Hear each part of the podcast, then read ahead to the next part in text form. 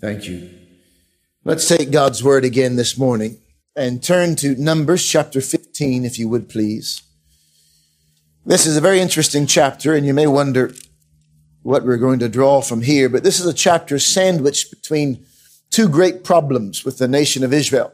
If you remember in chapter 14, the problem was that there arose a mutiny saying, we're going back to Egypt. We're going to appoint another leader. We're going back to Egypt. We're sick of all of this. In fact, we find in another place in God's word that they had actually appointed another leader. We don't know his name, but they had actually found another man. Rejecting the God appointed man, Moses, and the God ordained path of going into the promised land, they'd rejected all of that. They were headed out. And the consequence of that we know is that God's people were then condemned to die in the wilderness. For the next 38 years, they'd wander around until every carcass dropped and died in the wilderness. And then we come to chapter 16. We'll look at that next week. In chapter 16, you have another uprising of these who are associated with Korah. 250 leaders had mutiny. You know the story. The earth splits, swallows them. It's quite a quite a vivid picture. We'll look at that next week. But between these two acts of rebellion, we have this chapter, which is, it looks and appears to be quite an out of place chapter, but it's not. And it's very, a very encouraging chapter. You say, well, it's a chapter about sacrifice and offering and rules and regulations. What's encouraging about it? Look at the first two verses. The Lord spake unto Moses saying, speak unto the children of Israel and say unto them, when ye be come into the land of your habitations, which I gave unto you. This is an encouraging chapter because God lets his people know right off of the back of a big failure that still there is hope for his people to enter into the land. And it won't be, it will not be the adults. They've already been condemned. He's not going back on his word. But he gives this chapter in speaking really to the children. He's speaking to those who will enter in. And those are those who are 19 years old and younger. This entire chapter is given to preparing the next generation for entering in. He's speaking to those who will enter in. We already know that those who are 20 years and older are not entering in. So we know that this chapter, these instructions are given to the children. Now, can I just say to you, woe unto the church of the living God when we forget about children. Woe unto the church when we put children into a corner with a coloring sheet to preoccupy them while we do our adult thing. The truth of the matter is it was the children. They were the only ones who were going to walk in, of course, besides Caleb and Joshua. They were the only ones and here we have instructions in chapter 15 preparing the next generation for the promised land. Now it's interesting because they still have 38 years before they're going to enter in.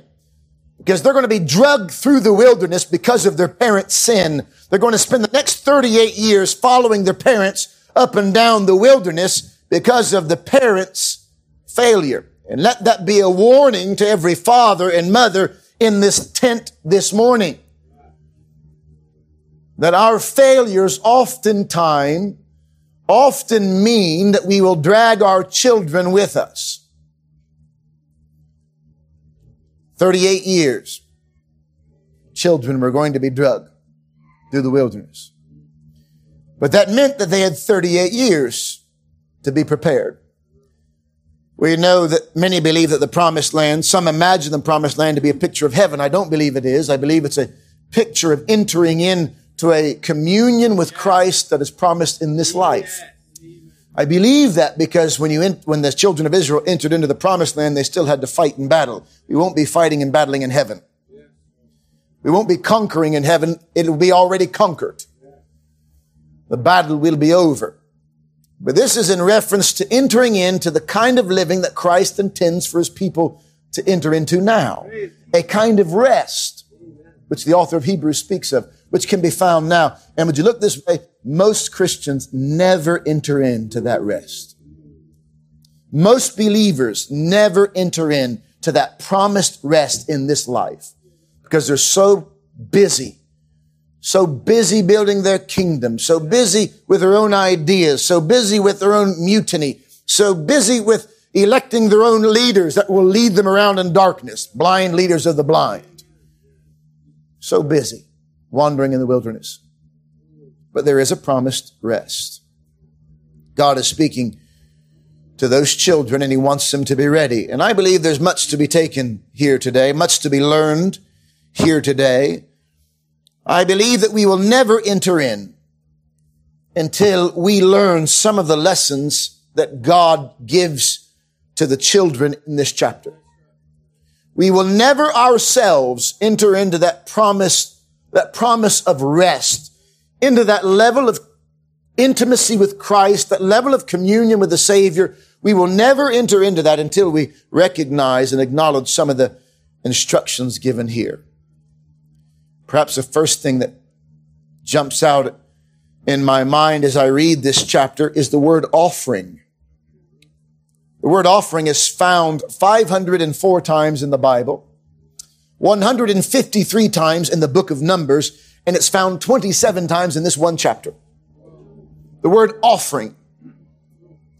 Now I know that there have been charlatans, wolves in sheep's clothing that have stood behind pulpits and fleeced the people of God for many, many years. And because of that, nobody wants to talk about offerings anymore because the first thing we think about when you talk about offering is money. This is far beyond money. And we must speak about it because there's an emphasis on offering of sacrifice. An offering is a sacrifice. Now, I oftentimes thought to myself, and, and it's good to be reminded, but I oftentimes think, why does God require a sacrifice? Does he need something from me? Is God poor that he needs my money? Is God hungry that he needs us to bring a lamb or a bull or, or, or some grain? Does he need something from me? Maybe he's angry and he needs me to give him something to make him happy. Sometimes we have this view of God that he's upset. He's in heaven. He's like a, he's like a child who has an uncontrollable temper. And so you give him whatever he wants just to get him to settle down. That's not the God we serve. That's not the God we serve. Psalm chapter 51 is a beautiful uh, psalm. We have referred to this several times over the last couple of weeks. It's the psalm that David offers up after his great sin with Bathsheba. Offering and sacrifice are directly connected to sin. And the, the more you and I recognize our brokenness, our sinfulness, our inadequacy, the more we will recognize the need for a sacrifice and the need for an offering. Now that is climaxed in Jesus Christ. Pictured throughout the Old Testament, the climax is in Christ, the crucified Lamb of God. Psalm chapter 51, David writes, in a broken state. He says in verse 15, O Lord, open thou my lips and my mouth shall show forth thy praise. For thou desirest not sacrifice well, hold on a moment. 27 times we find the word offering in Numbers chapter 15. I, I, thought he did want an offering. I thought he did want a sacrifice. For thou desirest not sacrifice, else would I give it. Thou delightest not in burnt offering. Okay, well then what does he want? If he doesn't want my sheep and he doesn't want my goat or my bull or my, or my pile of grain, then what does he want? The sacrifices of God are a broken spirit. And a broken and a contrite heart, O God, thou wilt not despise. All of these words of instructions found in, in Numbers 15 speak more than the act of taking the life of an animal.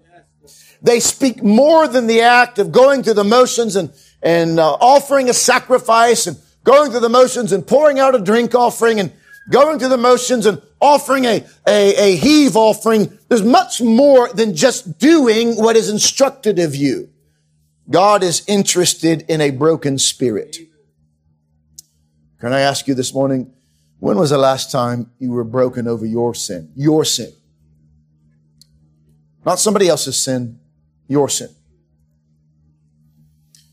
When was the last time you had a heart of contrition? You were grieved because of your sin. We find 27 times in Numbers 15 and verse number three, and will make an offering by fire unto the Lord, a burnt offering or a sacrifice in performing a vow or in a free will offering. And it goes on over and over and over speaking about an offering. Now we recognize that today we no longer bring before God uh, our bulls and our goats and our sheep. We no longer bring that kind of an offering, but there is a different offering that is required of the Lord. It was mentioned in Mark chapter 12 and verse number 33, very appropriately stated. It's interesting. It was a scribe that said it. The scribe said in verse number 32 of Mark 12, the scribe said unto him, well, master, thou hast said the truth, for there is one God and there is none other but he. And to, watch this, and to love him with all the heart and with all the understanding and with all the soul and with all the strength and to love his neighbor as himself is more than all whole burnt offering and sacrifices. Do you know you could come in today and put a million pounds in the collection and still it would not be pleasing to God? It's possible. Well, I've given my time this week. I've served this church tirelessly. Thank you very much. Thank you very much. But do you love him with all of your heart? Every time a sacrifice was made, every time an, uh, an offering was given, it was to be given in the right way. It was to be given out of a heart of recognition that there's a God in heaven that loves me and he has delivered me from bondage.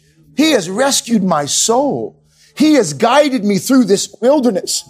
He has met my every need and he is taking me to the promised land. Thank you, Lord. That's what it's, that's how it's to be done. I don't know how God's people, I don't know how it happened and I don't know how it happens today. I don't know how we somehow forget about all that God has done and all that God is doing and we begin to grumble and complain and even murmur against God. And when we begin to live like that, all of our sacrifice and offerings are pointless and meaningless. They mean nothing. You know the passage that comes to mind in the, New, in the New Testament under the New Covenant when you think about our kind of a sacrifice and an offering, we immediately think of Romans 12 verse 1. I beseech you therefore, brethren, by the mercies of God, that ye present your bodies a living sacrifice, holy, acceptable unto God, which is your reasonable service. God didn't want your sheep and he didn't want your wallet, but he wants your life. He wants your life. Paul speaks at the end of his life in 2 Timothy chapter 4, I am now ready to be offered. Literally, that drink offering that was poured out. I'm ready to be poured out. That's what God desires for your life to be poured out every breath, every drop, every hour, every day poured out to God in sacrifice. Amen. But do you know what we do? I find myself doing the same thing. We get so busy. Monday to Saturday. Saturday comes along and we remember tomorrow's Sunday. I better get ready. Well, that's good. But what about Monday? Is he not worthy of your life on Monday? Is he not worthy of you to offer the sacrifice of praise on Monday? Is he not worthy of you to offer all that you are and all that you have on Tuesday? What about Wednesday when you get frustrated in the middle of the week? Is he no longer worthy? The Bible says in Philippians chapter 4, another verse in verse number 18, Paul speaks about how the church at Philippi had given generously. And he says, I have, but I have all and abound. I am full, having received of Epaphroditus the things which were sent from you, an odor of a sweet smell, a sacrifice acceptable, well pleasing to God. You know, there is a time when giving even of our wallets is a sacrifice unto God. I believe that d- done in the appropriate way, done in an appropriate way, that giving even financially is a part of worship. Because we recognize that God is worthy.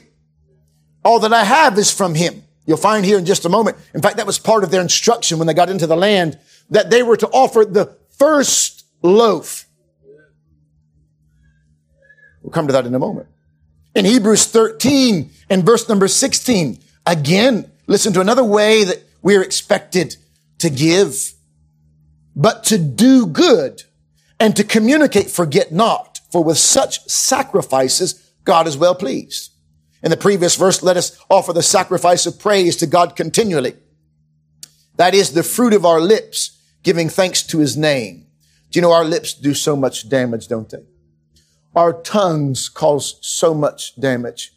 We come into a place like this, we sing praise to God, we sing praise of worship, then we walk out of here. And before we can even get our foot out of the tent, we're already grumbling, criticizing, gossiping, and slandering. James said, My brethren, this ought not to be so. How can a fountain bring forth good water and bitter water? How is it possible? But we hear it, don't we? Praise one moment, rubbish next. offer the sacrifice. Do you know if you offered the sacrifice of praise continually? Do you know in the temple, in the tabernacle and the temple, there were, was a constant flow of incense being offered up, which represented the praises of the people of God constantly, never ending.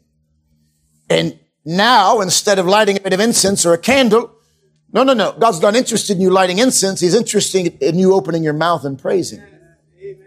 Continually. Giving thanks to his name, to do good, to communicate. Don't forget that because these are the sacrifices that God is well pleased with.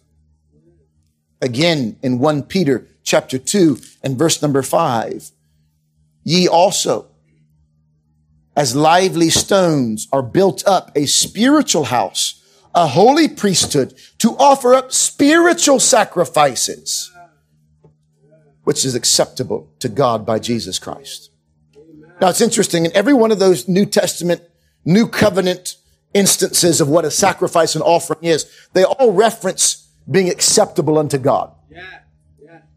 Now, when you go back to Numbers chapter 15, do you know that even then, if you offered a bull or a sheep on the altar of sacrifice, it was possible that you could do it in a way that was not acceptable.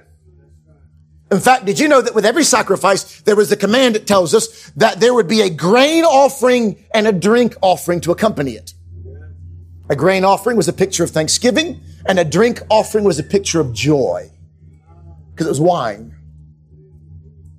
Here's what he was saying. When you make a sacrifice, do it out of thanksgiving and joy. That's why we read in, in 2 Corinthians chapter 9, it's a passage a lot of people try to avoid today, but in 2 Corinthians chapter 9, it speaks about giving. He that soweth sparingly shall reap also sparingly, and he which soweth bountifully shall reap also bountifully. Every man according as he purposeth in his heart. So let him give, not grudgingly or of necessity, for God loveth a cheerful giver. Because you're to give every sacrifice, every offering ought to be done out of thanksgiving and joy. Or it's a waste. If you grumble every time you reach into your pocket to give to the Lord's work, it's a waste. You might as well just keep it. You might as well keep it. When's the last time you heard a preacher tell, him, tell you to keep your money? You might as well keep it because it is not pleasing to God. It is not acceptable unto God. And God doesn't need your money. God is not interested in your money. He's interested in your praise. He's interested in you recognizing without God you have no money. He's interested in you recognizing without God you have no job. I cannot believe the way that Christians think today. That's my money. It is not your money. It is not your life because we've been bought with a price. We are not our own. Everything you have is from God. And may He show you today that what you have is a gift from Him. And the sooner you recognize that and the sooner you let go and say to God, hey, it's all yours anyways, and you let him guide you in how to give. That's what it's saying here.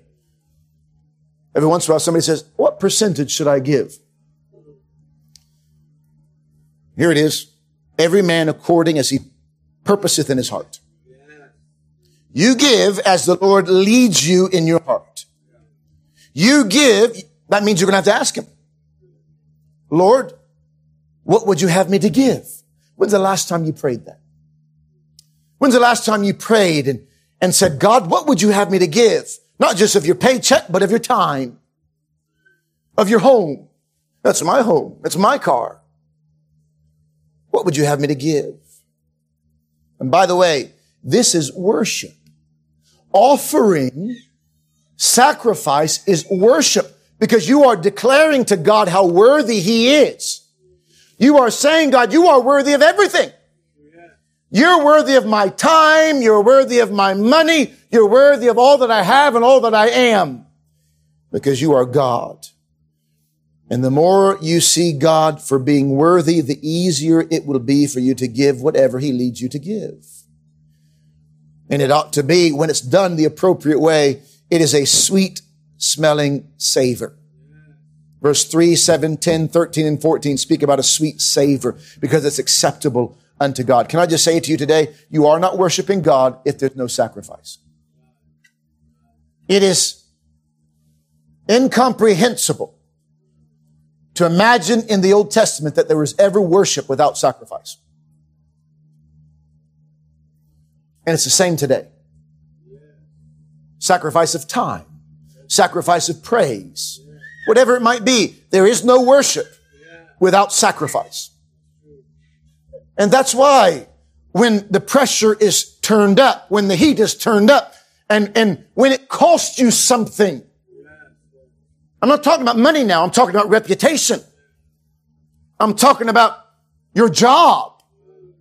When it costs you something, it is more pleasing to God. Well, I, it's a little bit easier if we just stayed home and did it on Zoom. I think he's worthy, don't you? I think he's worthy. And our view of him will determine our giving. I wonder this morning, is your sacrifice pleasing to the Lord? I want you to notice something else in our text. Sacrifice, offering is one of the ways that the children are being prepared to enter in. Learn now to begin offering and sacrificing. But we also find in verses 18 to 21 something very interesting. I mentioned this a moment ago. Verse 17, the Lord spake unto Moses, saying, Speak unto the children of Israel, and say unto them, When ye come into the land, whither I bring you, then it shall be that when ye eat of the bread of the land, ye shall offer up a heave offering unto the Lord. Ye shall offer, offer up a cake of the first of your dough. Now, why was it they had to wait until they entered in? I'll tell you why. Because until they entered in, when they entered in, they would finally have land. They would finally have the fruit of the land. They begin to cultivate the land. They would begin to grow things, but now they were being fed by the manna of God through the wilderness. But when they entered in, they began to labor with their hands and they would be tempted to think that they did it themselves. And so to prevent them from thinking that this is all our doing, aren't we wonderful? He said, you make sure that the very first loaf you bake is given to me to remind you that I brought you in to remind you that it was I who delivered you. It was I who gave you this land. It was I who has blessed you. So give the first of your dough. Verse 21, of the first of your dough. That's why oftentimes people give when they first get their paycheck. As if to say, I'm going to give immediately because I recognize this paycheck has come from you, God. When you sit down to schedule your week out, you say, where will I first put my time? Where can I first give to God? Most of us don't even think like that anymore. Most of us never even think like that. Colossians chapter 1 and verse 18. This speaks about giving God the preeminence. Colossians 1:18 says that in all things he, that's Jesus, might have the preeminence. But I'm afraid in many of our lives today, we have preeminence rather than Christ. we get what we want first rather than him. Instead of asking him, Lord, I have a little bit of extra money. What would you have me do with it? We think, what can I get with this little bit of extra? Oh, I have a little bit of extra time. Oh, I've been, I've been wanting to do this for quite some time now. No, no, no. What do you want me to do, Lord? How you respond to extra shows whether or not Christ has preeminence. How you respond to more proves whether he has preeminence or you have preeminence. When you have more money, what you do with it shows who has preeminence. When you have more time, what you do with it shows who has preeminence. When you have more fame or more power, what you do with it shows who has preeminence. He wanted them to know that when they entered in, they were not to forget about him. then we come to something very interesting in this passage of scripture. We didn't read it all for the sake of time, but when you come to verse 27 to 29, you have instructions about sins of ignorance and then sins of presumption. And there were always, there was always a sacrifice for the sins of ignorance. Lord, I messed up. I didn't mean to. I, Lord, you know my heart. I didn't mean to. But then there are sins of presumptuous. Literally, it means in the Hebrew, sins with a high hand. Meaning you, you did what you did knowing it was wrong and you did it as if to say, look at me, I'm not ashamed. The Bible says there is no forgiveness for that sin. You're to be cut off. That's under the old covenant. In fact, right after that, it's almost like an example is given because immediately after that, you find a man picking up sticks on the Sabbath day and he's commanded to be killed. Now, I remember reading it thinking to myself, well, that's a little bit harsh, isn't it? The man was just picking up sticks. Maybe he wanted to make a fire. No, no, no. But this was immediately after the instruction was given. Look, presumptuous sins waving in the face of God saying, I know your commandment. I don't really care. That kind of a sin is worthy of being cut off. No matter how big or little you think it is. And this man, as if to fly in the face of God, knew, every child of God knew the law in regards to the Sabbath on that day, as if to fly in the face of God, as if to raise his hand. And an order, command was given. I, that tells me something. That teaches the children of God something very important, that sin is serious. And we are living in a day and age when sin has been made light of. We no longer recognize sin as sin. We've given them all medical names. Drunkenness is no longer drunkenness, it's alcoholism. We got a disease. Fornication is no longer fornication. Immorality is no more immorality. We call them uh, little light names like sleeping around. And we have lessened it. It's not a big deal. Somebody recently said, out of the mouth of a professing believer, that you can't marry someone until you live with them. You know, you, how, how can you marry someone unless you live with them? Then, you know, you got to try it out. Out of the mouth of professing believers. Because we have no longer made a stand. We've no longer recognized or declared sin is grievous. We've permitted it. We've allowed it. Gossip runs free. We no longer recognize the clear pattern of scripture that if you've got a problem with a brother, what do you do? You go to the brother. You don't talk about the behind their back. Somebody wrote a book recently entitled Acceptable Sins. Sins that the church have deemed acceptable. Gossip is one of them. We dress it up as if we're concerned or if we're frustrated by the failures of other people. It's sin. And it's evil.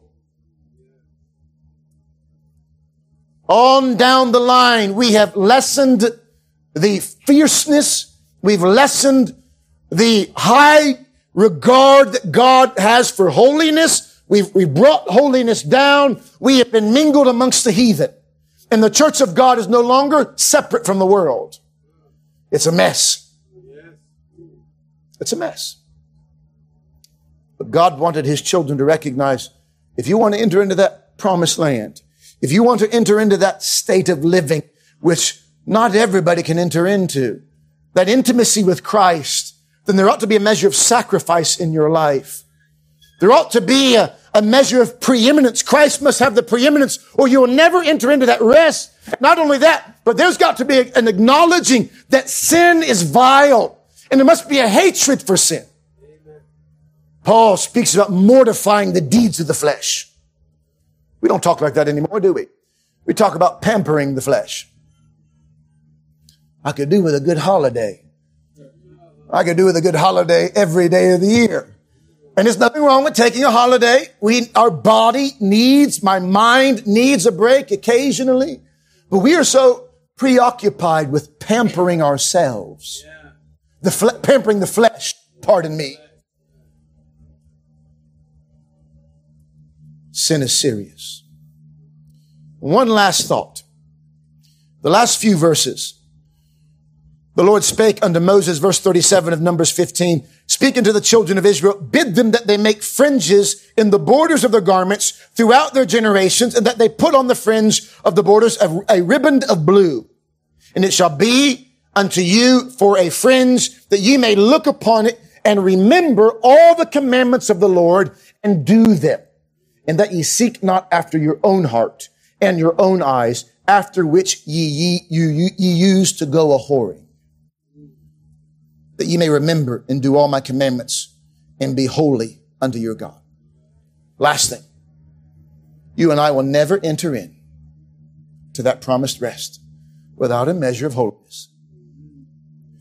And that will never be achieved without a constant reminding of who God is and what he has done. It's interesting. They were to make visible. Remember, Jesus rebuked the, uh, the Pharisees in the New Testament for this because they made big phylacteries, boxes of scripture that they put on their heads and, and they did it for a show. They didn't do it to actually remind themselves. It became a show.